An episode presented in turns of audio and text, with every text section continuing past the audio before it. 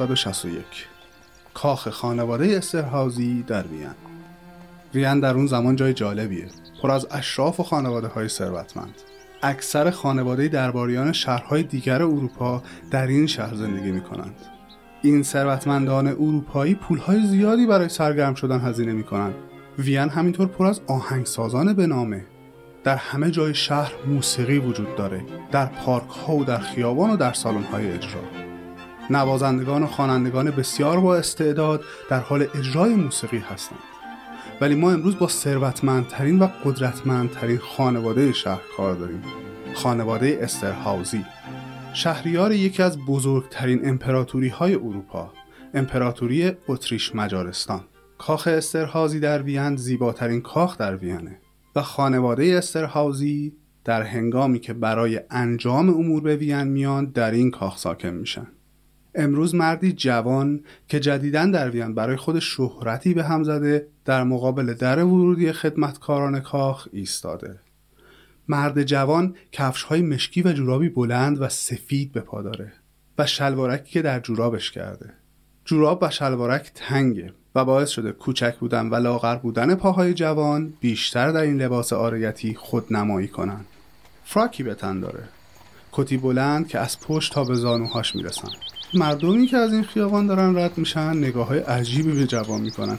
این مرد جوان نچندان شیک روش در مقابل در ورودی کاخ چی می‌خواد؟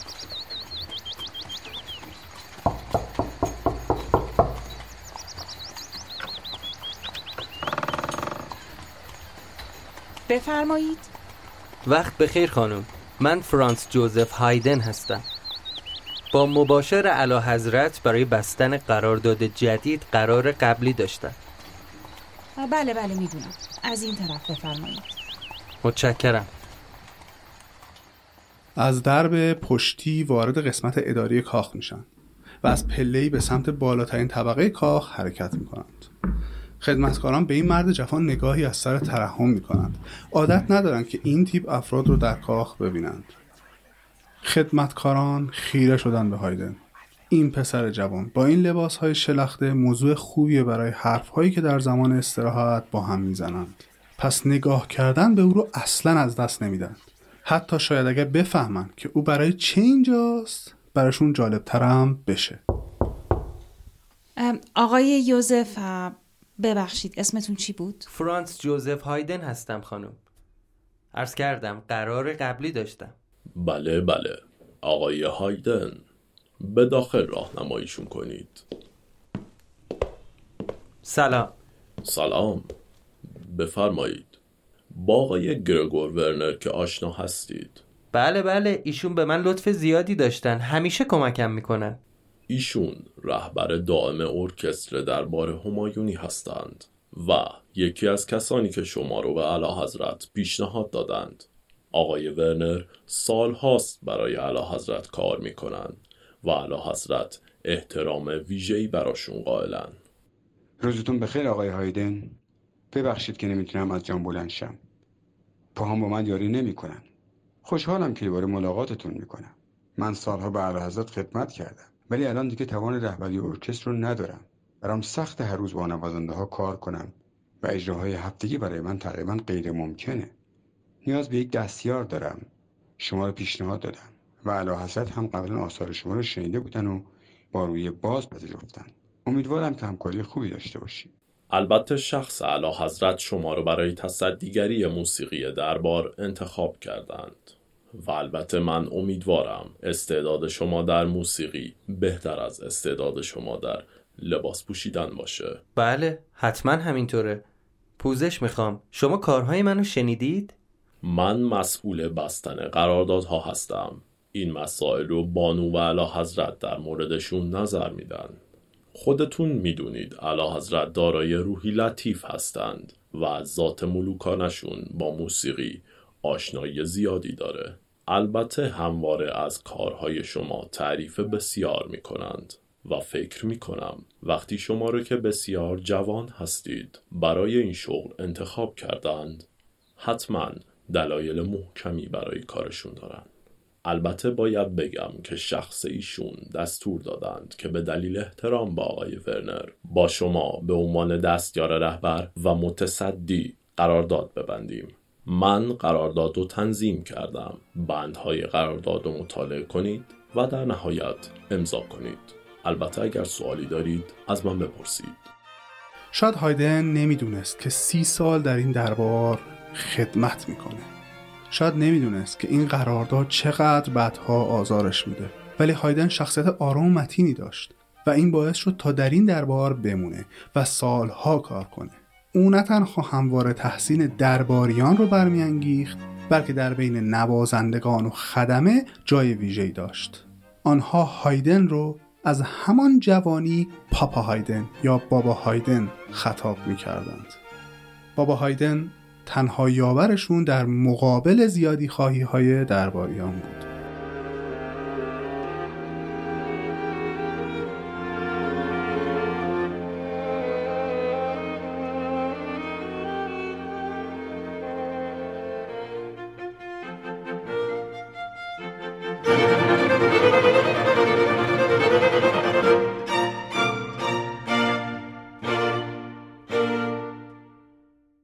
سلام من آرش رسولیان هستم. میزبان شما در پادکست ای میوزیک در فصل اول پادکست های ای میوزیک من از سیر زمانی موسیقی غرب صحبت می‌کنم. اپیزود مخصوص هایدن در دو قسمت تهیه شده و این قسمت اول از این پادکست سریالیه و در خرداد 99 منتشر میشه.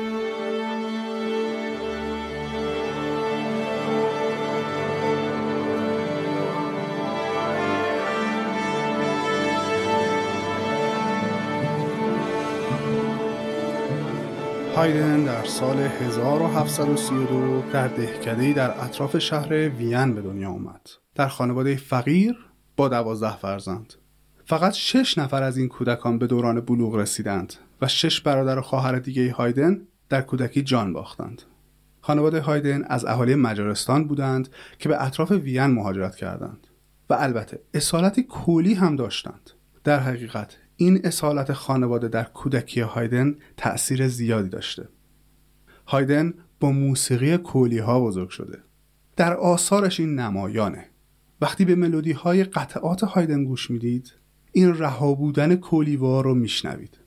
خانواده هایدن بسیار فقیر بودند و هایدن از همون ابتدا مجبور به کار کردن شد. کار می‌کرد تا بتونه خرج خودش رو در بیاره.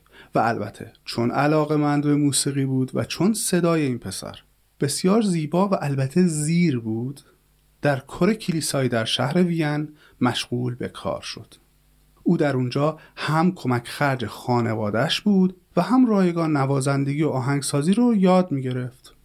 در 17 سالگی چون صداش تغییر کرد و کم کم از اون حالت زیر خارج شد و بمتر شد مثل اکثر پسرها که در سنین بلوغ صداشون بمتر میشه از کلیسا اخراجش کردن. تقریبا در ده سال بعدی عمرش هر کاری کرد از تدریس و نوازندگی تا آهنگسازی برای ارکسترهای کلیساها. و خب در این مدت هم سعی کرد تا بیشتر با آهنگسازی اون روزگار آشنا بشه و توانایی های خودش رو در آهنگسازی بالا ببره.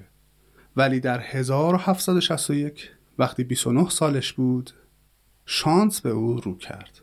و به عنوان مسئول موسیقی دربار خانواده استرهاوزی استخدام شد.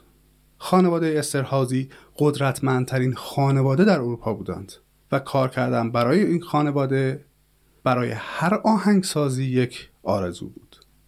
شما خودتون رو بذارید جای هایدن. پیدا کردن این شغل قطعا تغییر بزرگی در سطح زندگی هایدن ایجاد می‌کرد و هایدن از خدا خواسته این شغل رو در دربار استرهاوزی پذیرفت. تا سه سال قبلش یعنی 1757 هایدن حتی جای مشخصی برای زندگی نداشت. همواره آشفته بود و حتی لباس پوشیدنش مثل بی خانمان ها بود. در سال 1757 کار ثابت در یک ارکستر پیدا کرده بود. ولی خب دستمزد بالایی نمی گرفت.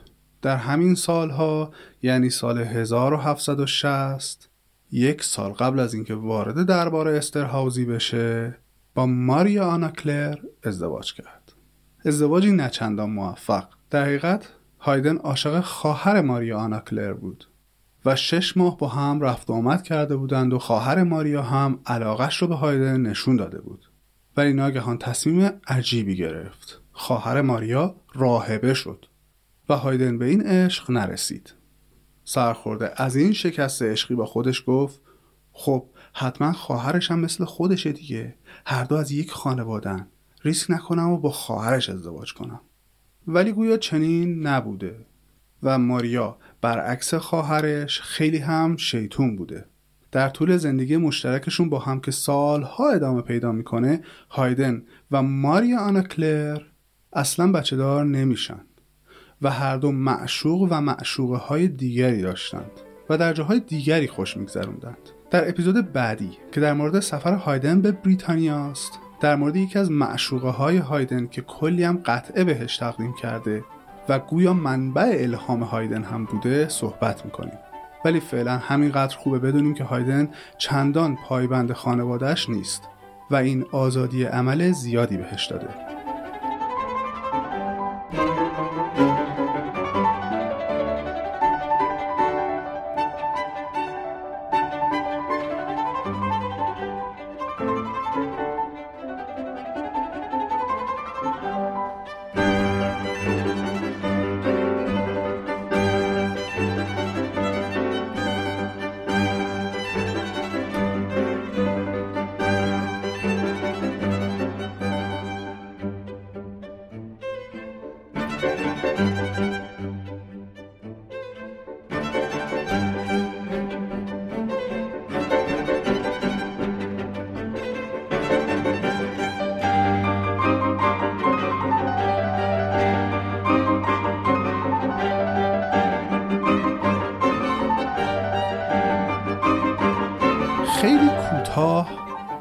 کودکی و جوانی هایدن گفتم.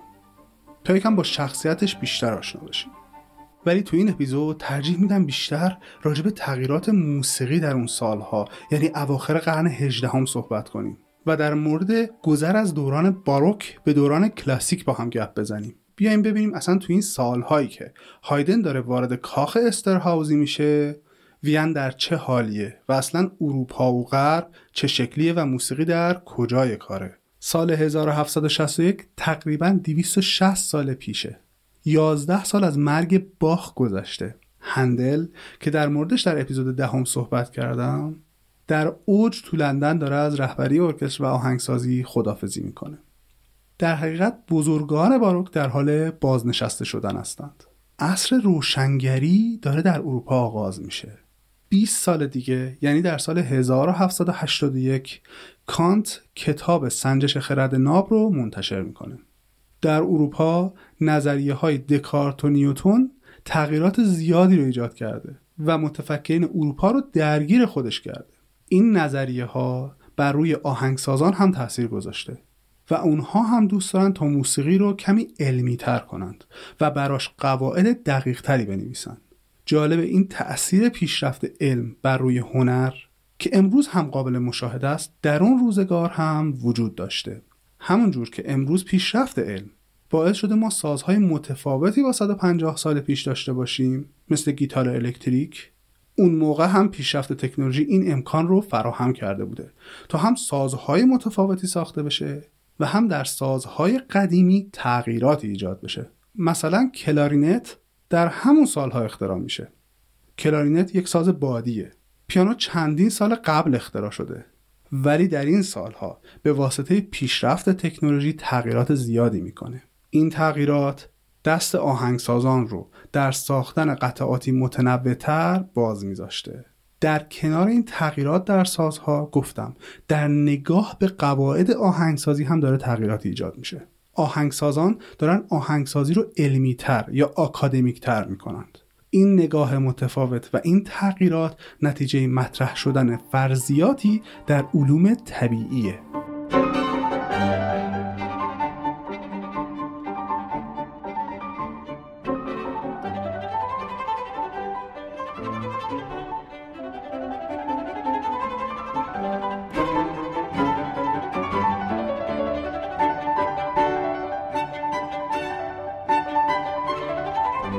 اروپا هم از لحاظ اجتماعی در حال پوست اندازیه.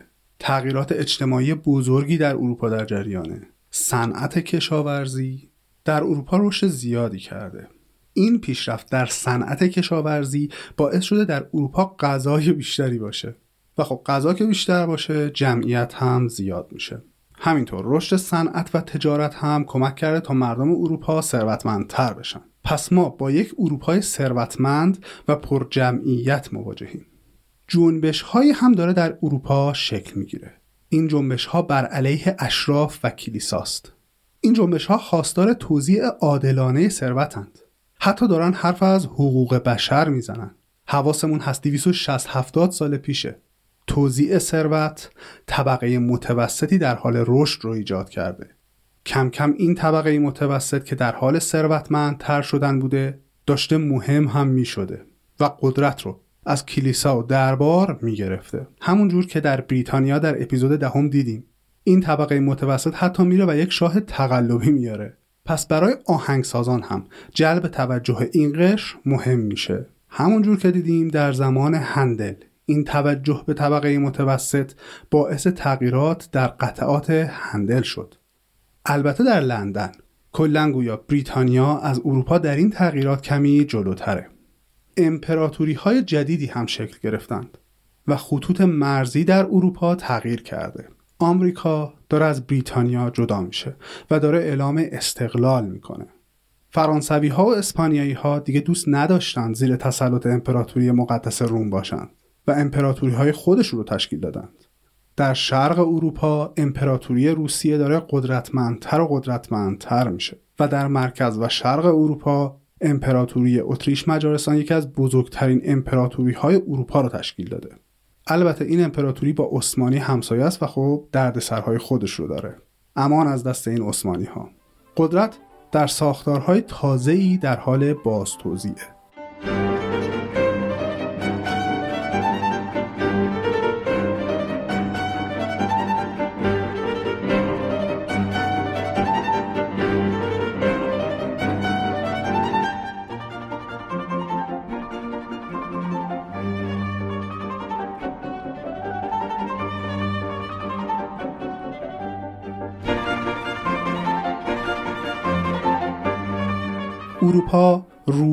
روز ثروتمندتر میشه و این ثروت داره بین طبقه متوسط توضیح میشه و قسمتی از این ثروت این طبقه متوسط نوظهور در شهرهای بزرگ اروپا مثل وین و لندن سخاوتمندانه خرج هنر میشه. وین یکی از ثروتمندترین شهرهای اروپاست. در وین زائقه موسیقی مردم در حال تغییره.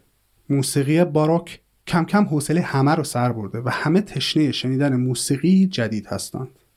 در ایتالیا سنت های موسیقی دوران باروک دارن رنگ میبازن.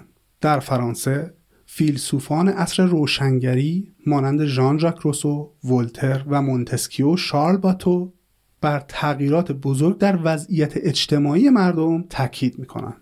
اونها می نویسن که توزیع ثروت باید عادلانه باشه این متفکران موسیقی و هنر رو هم برای عامه مردم می‌خوان و سنت های باروک رو صرفا سلیقه اشراف و کلیسا می‌دونن این فیلسوفان انسان باور بودند و برای همین موسیقی باروک رو زمینی نمی‌دونستند. می‌گفتن موسیقی باروک از اعتقادات انسان به مذهب میاد. اونها موسیقی زمینی با محوریت انسان رو دوست داشتند و در عین حال این متفکران علاقه ویژه‌ای به بازگشت به طبیعت داشتند. و موسیقی باروک رو غیر طبیعی و فخر فروشانه می دونستند. آنها علاقمند به موسیقی بودند که از طبیعت نشأت گرفته باشه. از صداهایی که ما در طبیعت میشنویم. موسیقی هایی ساده فهمتر با ملودی هایی شیرینتر.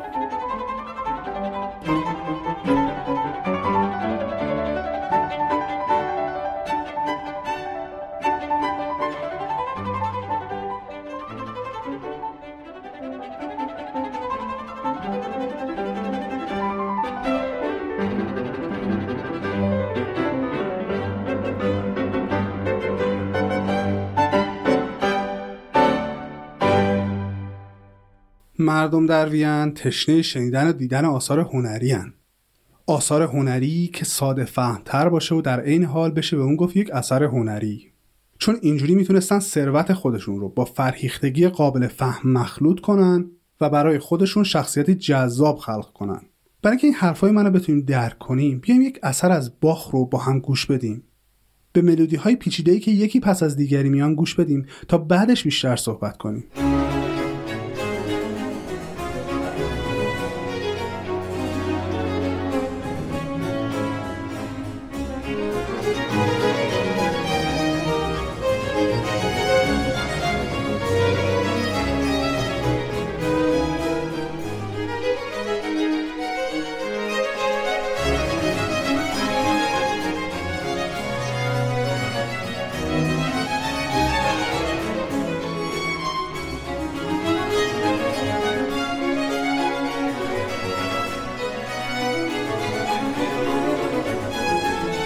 دوبل کنسرتو اثر یوهان سباستیان باخ رو شنیدیم فکر می‌کنم این ملودی های پیچیده ای که پشت هم میان بر همه کس واضح و مبرهن است. ولی بیایم ببینیم چی داره بر سر سنت های باروکی میاد. در ایتالیا موسیقی ساده و ساده تر میشه. حتی اپراهای کوتاه و کمدی نوشته میشن. این اپراها بسیار محبوب شدن. در آینده در مورد این اپراها حتما یک اپیزود خواهیم داشت.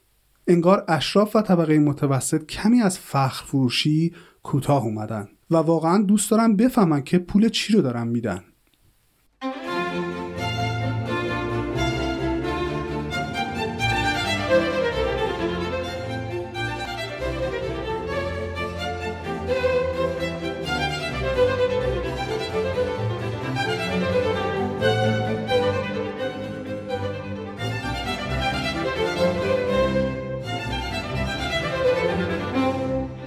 داریم به قطعی از یکی از آهنگسازان این دوره گذار از باروک گوش میدیم.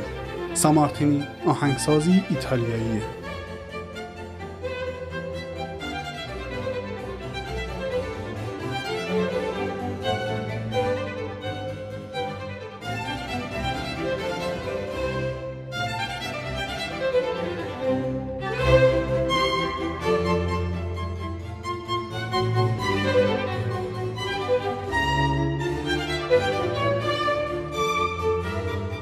در کنار این تغییر از ملودی های پیچیده به ساده اتفاق جالب دیگه ای هم داره زیرپوستی میفته علاقه به موسیقی سازی. در ایتالیا داره سنت باحالی شکل می‌گیره. قبل از اجراهای اپرا یک سیمفونیا اجرا میشه. این قطعه کاملا سازی با اینکه قبل از اجرای اپرا اجرا میشه هیچ ربطی به اپرا نداره. یادمونه در اپراها اولشون و وسطشون تکه های کوتاه سازی به نام ریترنلو اجرا میشه. ولی این سیمفونیا ها طولانی تر بودن و خودشون از سه قسمت مجزا تشکیل شده بودن. و گفتم هیچ ربطی هم به اپرا نداشتن. حتی گاهی مواقع آهنگساز سیمفونیا با آهنگساز اپرا یکی هم نبوده. دیدیم اول داره موسیقی ساده میشه ملودی ها شیرین میشن ملودی های ساده تر در قطعات استفاده میشن. و طبقه متوسط خطاب آهنگسازان قرار گرفته و دیگه صرفا اشراف و درباریان نیستن که به موسیقی جدی گوش میدن. در کنار اینها کم کم موسیقی سازی هم داره ارج و قرب پیدا می‌کنه. همونجور که شنیدیم در ایتالیا موسیقی داره تغییرات بزرگی می‌کنه. ولی خب دیگه الان مرکز موسیقی اروپا ایتالیا نیست. باخ در لایپزیک در آلمان امروزی زندگی می‌کرده. هندل در لندن زندگی می‌کرده ولی اهل آلمان بوده. در سالهای آینده موتسارت و بتوون و هایدن در وین رشد خواهند کرد و شهرت جهانی به دست خواهند آورد. وین داره به یکی از مشهورترین شهرهای اروپا در زمینه موسیقی تبدیل میشه. ولی در جای دیگری در امپراتوری اتریش مجارستان در شهری نه چندان مشهور داره اتفاقات عجیبی میفته در شهر مانهایم بهترین ارکستر اروپا به سرپرستی یوهان اشتامیتس تشکیل شده. در این شهر ارکستری وجود داره که به داشتن چیره دستترین نوازندگان اروپا مشهوره. این نوازنده ها می‌تونن صداهای بسیار قوی و در عین حال بسیار ضعیف از سازشون در بیارن. می‌خوایم به تکی از قطعاتی که این ارکستر اجرا می‌کرده گوش بدیم. ببینید چطور می‌تونن بسیار ضعیف و کم صدا و یا قوی و با صدای بلند ساز بزنن و در ضمن می‌تونن از بسیار ضعیف به بسیار قوی و پرحجم برسن. این توانایی در اون زمان در ارکسترهای دیگر اروپا نایاب بوده. این توانایی در ارکسترهای امروز ایران هم نایابه.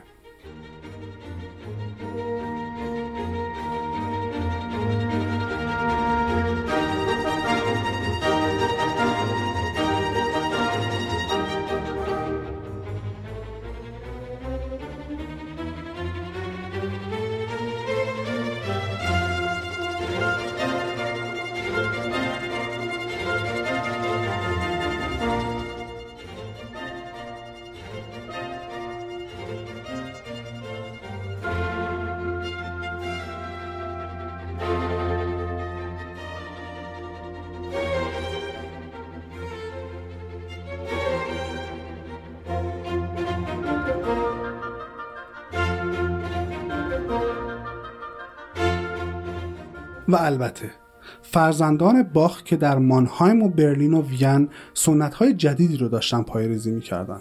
موسیقی باروک از ملودی های پرجزئیات و بسیار شلوغ تشکیل شده بود و این آهنگسازان داشتن قطعات رو ساده تر می‌کردن و ملودی های ساده و با جزئیات کم و البته بسیار شیرین رو در قطعاتشون استفاده می‌کردند.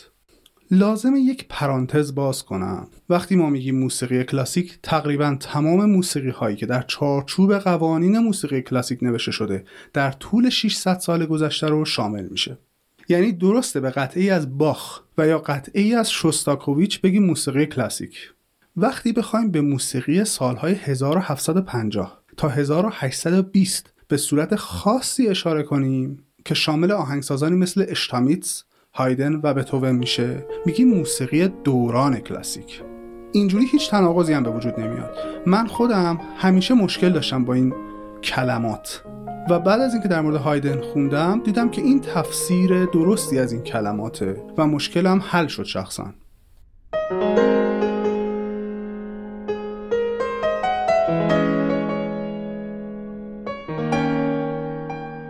به قطعه یکی از فرزندان یوهان سباستیان باخ به نام کارل فیلیپ امانوئل باخ گوش میدیم. این قطعه برای یک ساز کلاویه نوشته شده. به مجموعه از این سونات ها که الان یکی از اون سونات ها رو داریم گوش میدیم پروسیان سونات سونات های پروسی گفته میشه.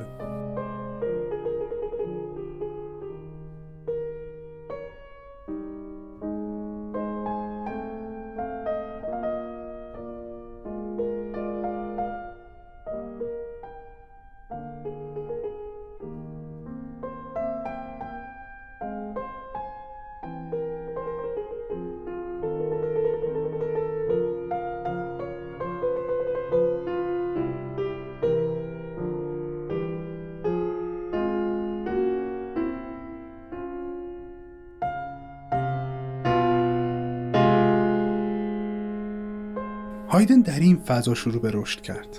تمام این تحولات رو می‌دید. تحولاتی که داشت در موسیقی اروپا اتفاق میافتاد. هایدن کاری که کرد این بود. راه این آهنگسازان رو در ساده کردن و استفاده از اوج و فرود حجم صوتی در پیش گرفت. در ضمن اومد یک قدم هم جلوتر گذاشت و اون رو ساختار بندی کرد. برای تمام کارهایی که می‌کرد قوانینی ننوشته خلق کرد. در حقیقت قطعات هایدن در طول زمان متری شدند برای سنجش قطعات آهنگسازان دیگه.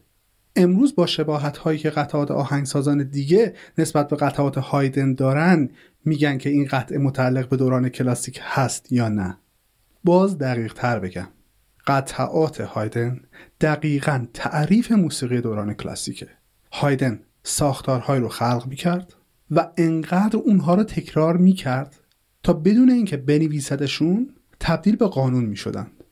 در سال 1762 یعنی یک سال پس از اینکه هایدن وارد دربار استرهازی شد نیکولاس استرهازی شهریار و بالاترین مقام دربار استرهازی و البته امپراتور امپراتوری اتریش مجارستان شد نیکولاس علاقه شدیدی به نواختن ساز داشت و خودش هم چند ساز می نواخت هایدن همونجور که در قراردادش بود باید بر حسب سلیقه شهریار قطعه نوشت راجع به قرارداد هایدن با خاندان استرهاوزی در اپیزود دوازده صحبت می‌کنم. یکی از فرمهای محبوب نیکولاس تریو و کوارتت زهی بود. اول بگم که این واژه ها اصلا پیچیده نیستن. تریو یعنی سه ساز با هم بنوازند کوارتت یعنی چهار تا نوازنده با هم بنوازند. هر دو این فرم ها هم قبل از هایدن نوشته می شدند ولی هایدن اومد بهشون ساختار داد. چون تعداد زیادی از این قطعات رو با قوانین یکسانی نوشت کم کم این قوانین جا افتادند. مثلا کوارتت زهی کم کم تبدیل به قطعه شد که از چهار قسمت تشکیل شده. سازهای تشکیل دهنده کوارتت زهی دو ویالون، یک ویولا و یک ویالون سل شدند. هایدن این کوارتت ها رو بیشتر برای سرگرم شدن نوازندگان می نوشت. درست شنیدید؟ نوازندگان. یعنی در حقیقت هدف از نوشته شدن این قطعات سرگرمی نوازندگان بود تا شنوندگان. در کوارتت های ذهی هایدن نوازنده ویولون اول نقش رهبر رو بازی می‌کنه. عموما پارت ویولون اول برای نوازنده که در بین درباریان متبهرتر بوده نوشته می شده و ویولا و ویولونسل و ویولون دیگه به ملودی هایی که ویولون اول اجرا کرده رنگ می‌دادن. به کوارتتی گوش میدیم که در سال 1771 نوشته شده. با نام حالت چطوره؟ به نقش ویالون اول گوش بدیم اول من تم ویالون اول رو براتون می‌زنم و بعد به رنگدهی سازهای دیگه به این ملودی گوش بدیم.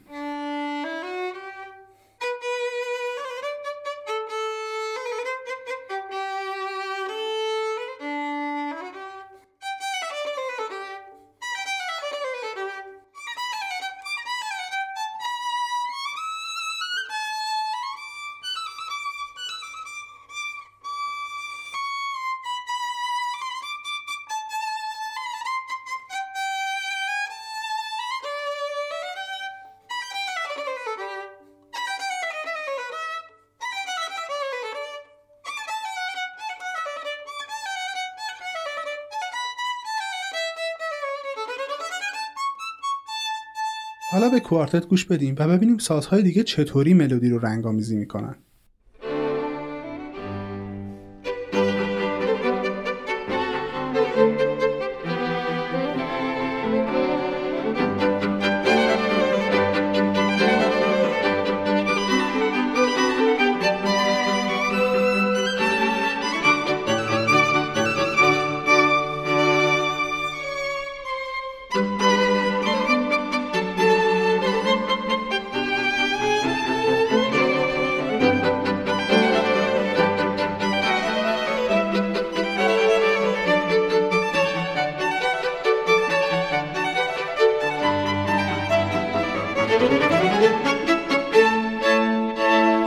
های هایدن پر است از دیالوگ هایی که بین سازها اتفاق میفته بیایم به قسمتی از همین کوارتت گوش بدیم.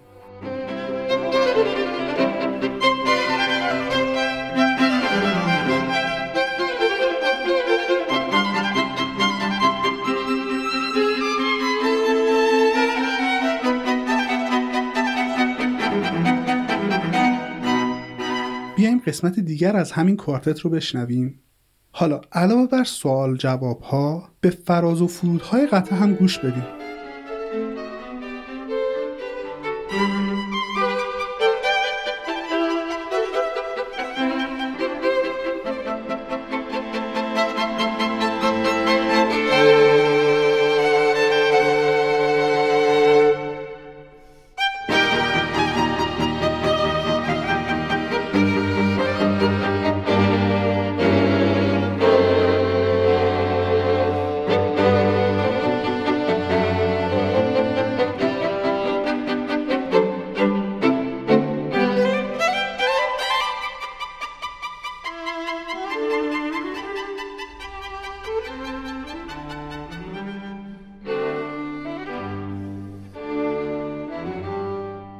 چطور فقط با چهار ساز آکوستیک که به هیچ ابزار الکتریکی تقویت صدا وصل نیستند صداهای کم و زیاد تولید میشه؟ هایدن این قطعات رو برای درباریان می نوشت ولی این کوارتت های ذهی بیشتر توسط نوازندگان آماتور اجرا می شد پس ارکستری که هایدن مسئول رهبریش بود چی اجرا می کرد؟ سمفونی.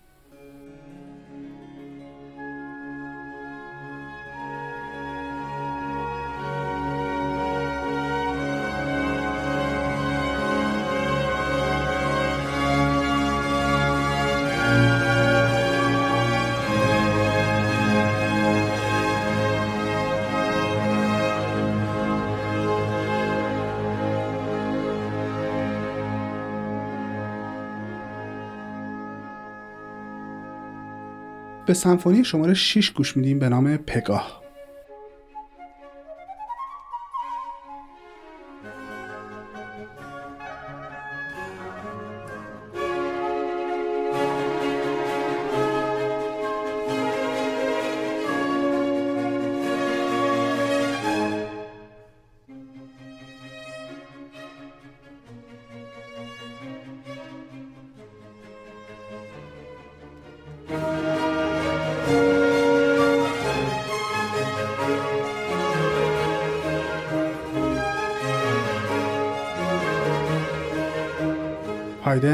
به فرمی از موسیقی که قبل از او هم بود به نام سیمفونیا ساختاری جدید داد و اون رو تثبیت کرد.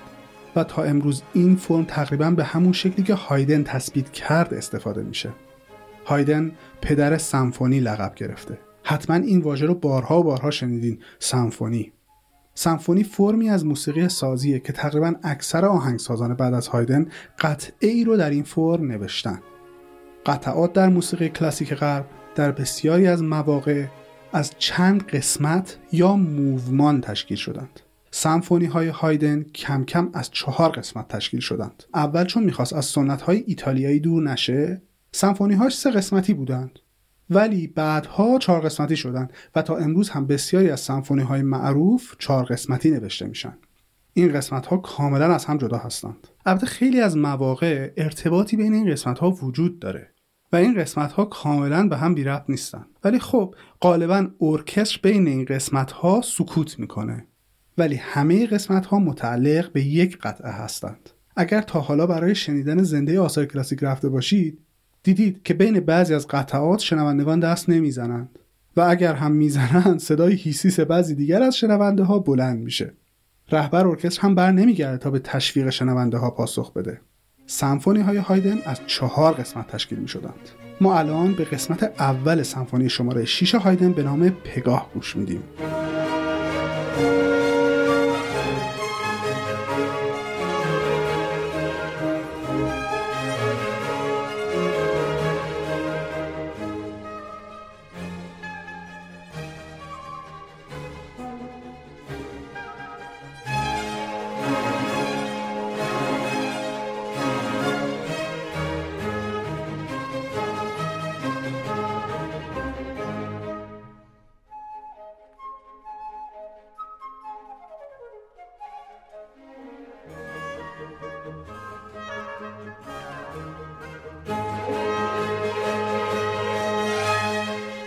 هایدن این سمفونی رو در اوایل کارش در دربار استرهاوزی نوشته و برای اینکه توانایی نوازندگانش رو نشون بده برای سازهای این ارکستر تکنوازی هم نوشته و در جای جای قطع این تکنوازی ها وجود دارند.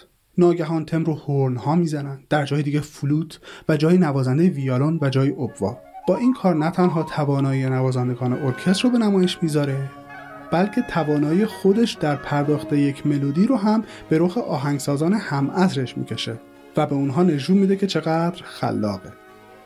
فراز و فرودهای با شکوه نمی‌ذاره که شما حواستون پرت و مجبور میشید که به قطع گوش بسپارید در حقیقت هایدن دوست داره شما رو با موسیقی محض سرگرم کنه.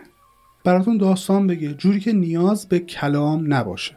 در دوران باروک دورانی که دیگه داریم ازش عبور می‌کنیم هر قطعه یک شخصیت داره. در یک قطعه حالات متفاوتی وجود ندارند. در حالی که در قطعات هایدن شما هر چند ثانیه یک بار حالت جدیدی رو تجربه می‌کنید و هایدن به وسیله این تغییراتی که ایجاد می‌کنه داستانی رو برای شما روایت می‌کنه. در این قسمت از سمفونی پگاه داره شروع یک روز رو با تمام جزئیاتش براتون شرح میده. از طلوع خورشید و آرامش صبحگاهی تا شروع رفت آمد در شهر و شادابی سحرگاه بیدار کردن کودکان سرصدا کردن اونها بعد از اینکه بیدار میشن.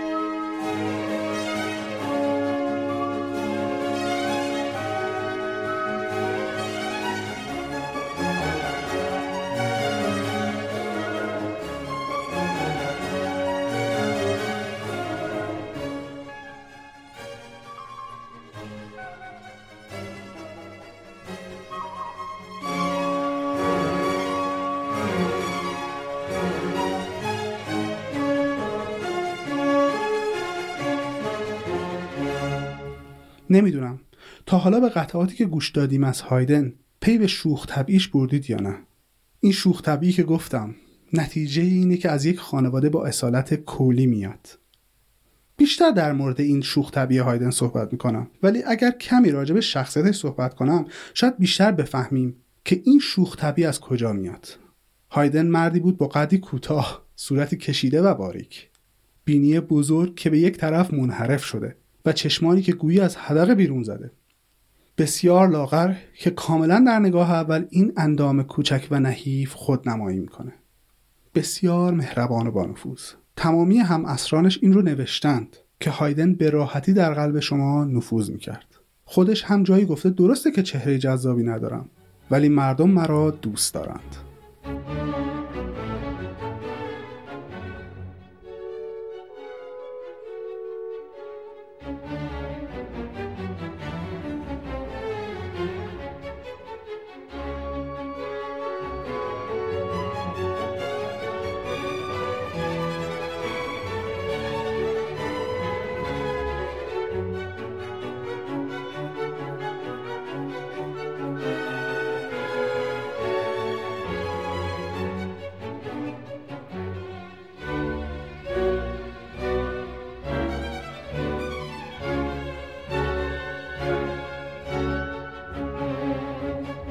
هایدن یار و یاور نوازندگان ارکسترش بود و همیشه سعی کرد خواسته هاشون رو برآورده کنه.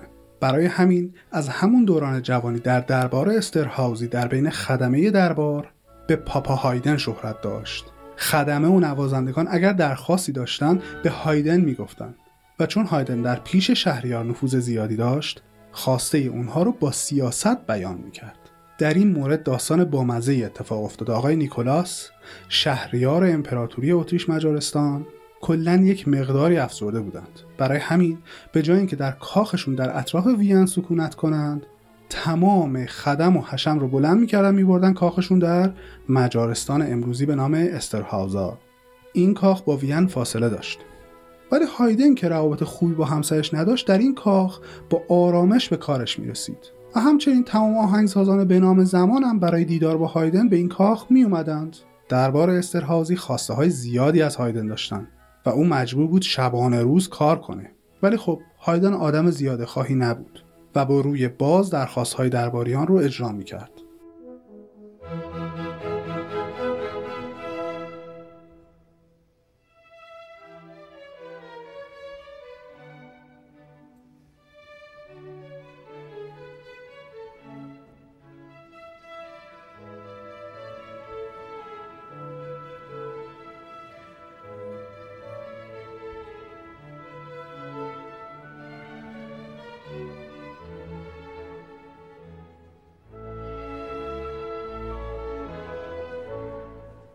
در سال 1772 سکونت نیکولاس در کاخ استرهاوزا بیشتر از حد معمول طول می‌کشه.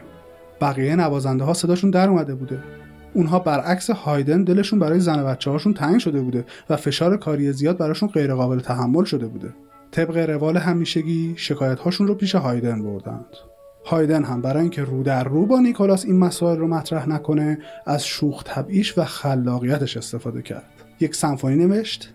با نام بدرود و در این سمفونی دست به خلاقیت عجیبی زد نوازندگان ارکستر قبل از اینکه قطعه تمام بشه نفر به نفر سازشون رو برمی داشتن و یکی یکی از سالن خارج می شدن.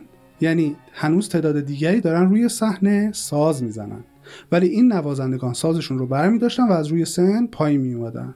این در نوت نوشته شده و در آخر فقط دو نوازنده ویالون و رهبر روی صحنه میموندند. با این تنز نیکولاس موضوع رو گرفت و با برگشتن اعضای ارکستر به وین موافقت کرد.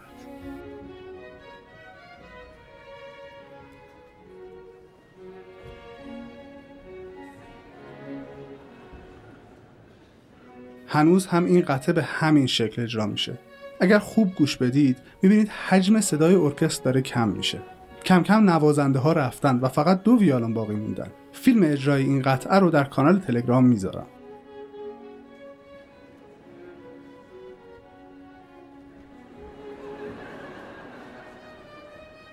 خنده هایی که شنیدید خنده های شنوندگان اجرایی از این قطعه در قرن حاضره. شوخی های هایدن هنوز هم برای مردم جالبه و هنوز هایدن بعد از دو قرن شنوندگانش رو میخندونه. چقدر هایدن دوست داشتنیه. جدی و مصمم. پرکار و مهربان و در نهایت شوخ طبیعه بی‌نظیر.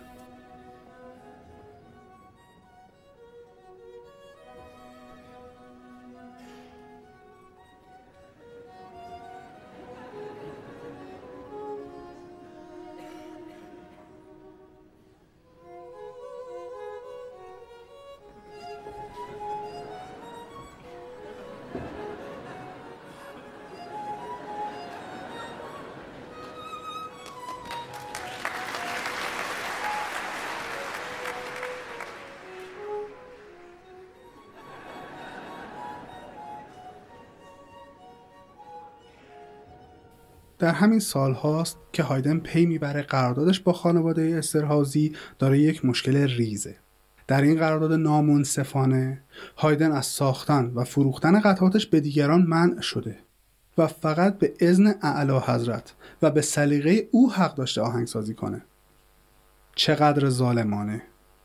ولی این قانون فقط در خود اتریش و مجارستان قابل اجرا بوده.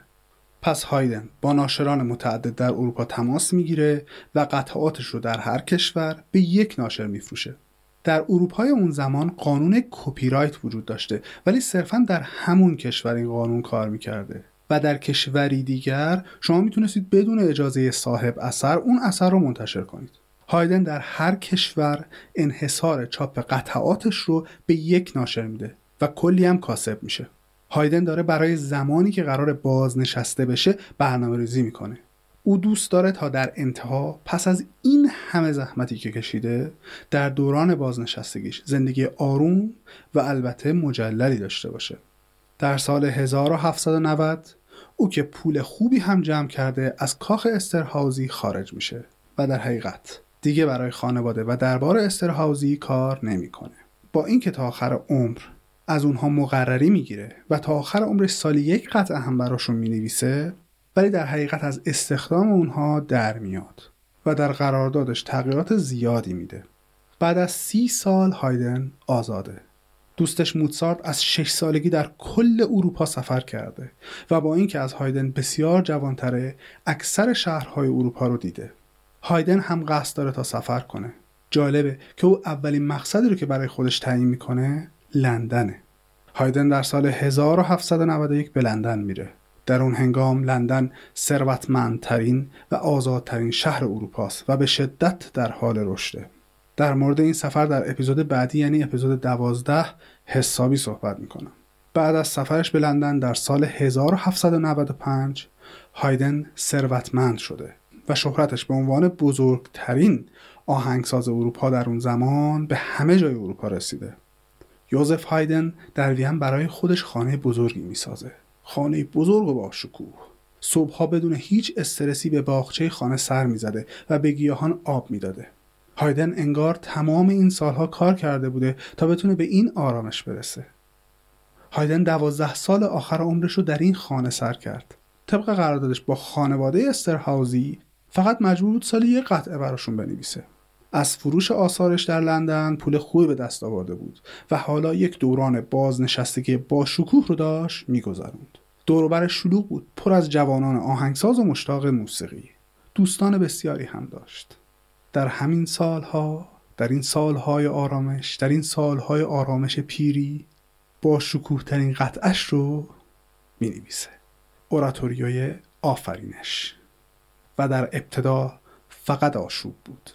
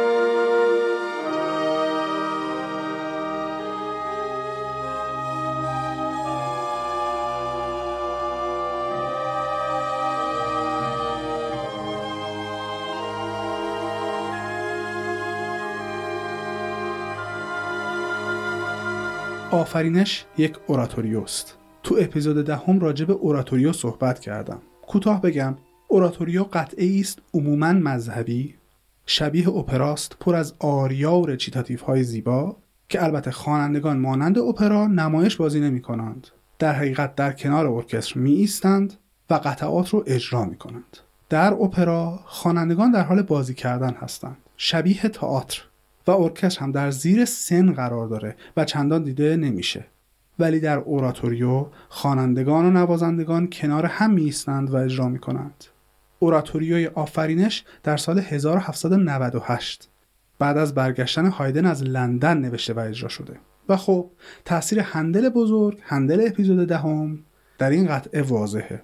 هایدن در تمام چهل سال قبل تلاش کرده بوده تا از سنت های باروکی فاصله بگیره. قطعاتش کمتر پلیفونیک بودند و ملودی های ساده و زیبا رو بدون شلوغکاری باروکی استفاده می‌کرد. ولی در آفرینش چنین نیست.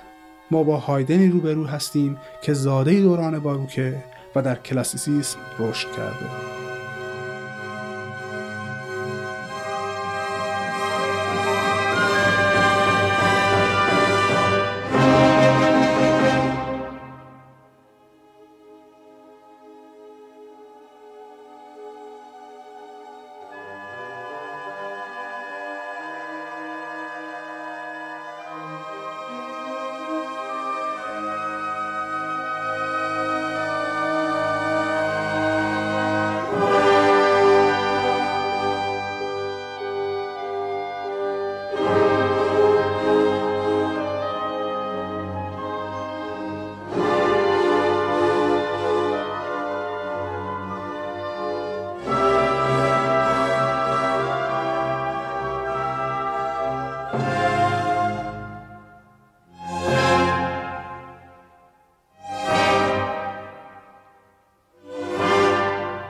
هایدن قطعات مذهبی کمی نوشته و جالبتر اینکه قطعات آوازی رو هم با میل خودش نمی نوشته بیشتر به خاطر کارفرمایانش و خواسته های اونها قطعات آوازی می نوشته درسته که آفرینش هم قطعی تقریبا سفارشی بوده ولی هایدن گویا در فکر ساختن این قطعه بوده و صرفا پیشنهادی که بهش میشه رو با جان و دل میپذیره.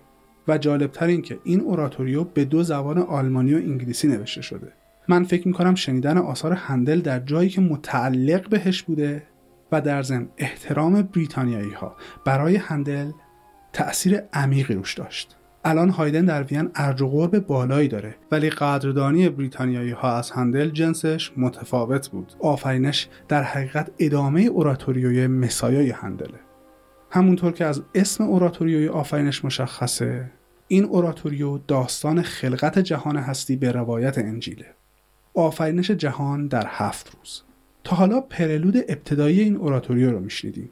در ابتدا فقط آشوب بود. در پرده اول سه فرشته مقرب الهی با هم در مورد خلقت هر بخشی از جهان هستی صحبت می‌کنند و آیات انجیل رو می‌خونند. و در پرده سوم آدم و حوا هستند که از خداوند و خلقت میگن. در بعضی جاهای این اوراتوریو گویی هایدن نمی‌تونه جدیت خودش رو حفظ کنه. و ما همون هایدن شوختب رو می‌بینیم. ملودی های شیرینی که از هایدن انتظار داریم شنیده میشن. با اینکه با دقت کردن می‌تونیم استفاده از ملودی های پیچیده تر رو بشنویم. ولی اگه دقت کنیم فراز و فرودهای صوتی که در دوران باروک خیلی ازش استفاده نمی شده ولی در دوران کلاسیک بیشتر اتفاق می افتادن هم در این قطعه وجود داره. اینها رو میشنویم.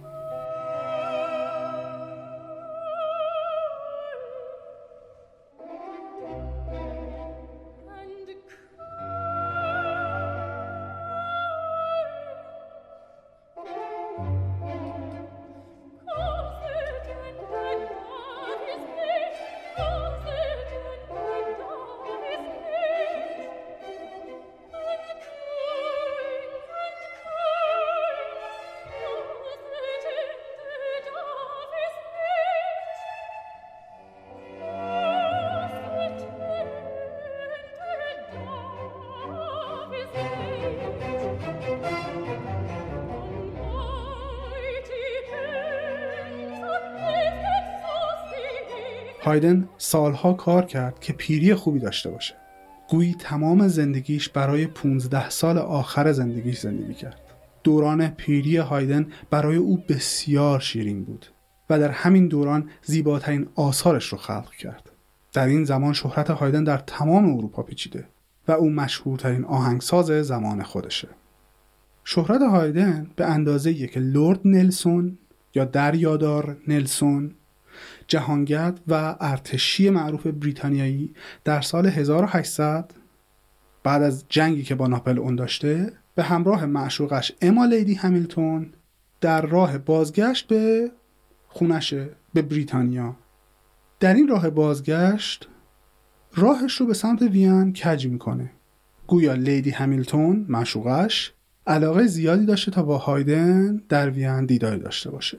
وقتی اونها به وین می‌رسن نلسون پیش هایدن میمونه تا از مصاحبت او لذت ببره. در حالی که خانواده استرهاوزی انتظار داشتن تا دریادار نلسون کاخ اونها رو برای اقامت انتخاب کنه.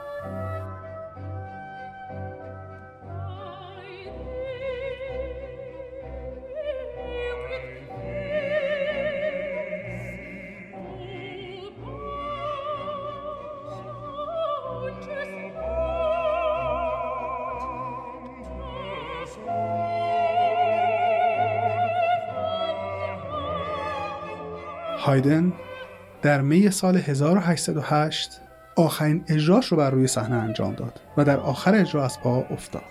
او رو به خانهش بردند و سه ماه بعد در حالی که دوستانش او رو دوره کرده بودند در آرامش کامل چشم از جهان فرو بست. در مراسم ختم باشکوهی که براش ترتیب داده بودند رکویم موتسارت صمیمیترین دوستش اجرا می شد دوران کلاسیک به اوج رسیده. و هایدن در قدرت گرفتن این دوران نقش اصلی رو بازی می‌کرد. در اپیزود دوازدهم بیشتر در مورد آثار هایدن صحبت می‌کنم و سفرش به لندن و در ضمن دوستیش با موتزارت و البته شاگردش بتهوون.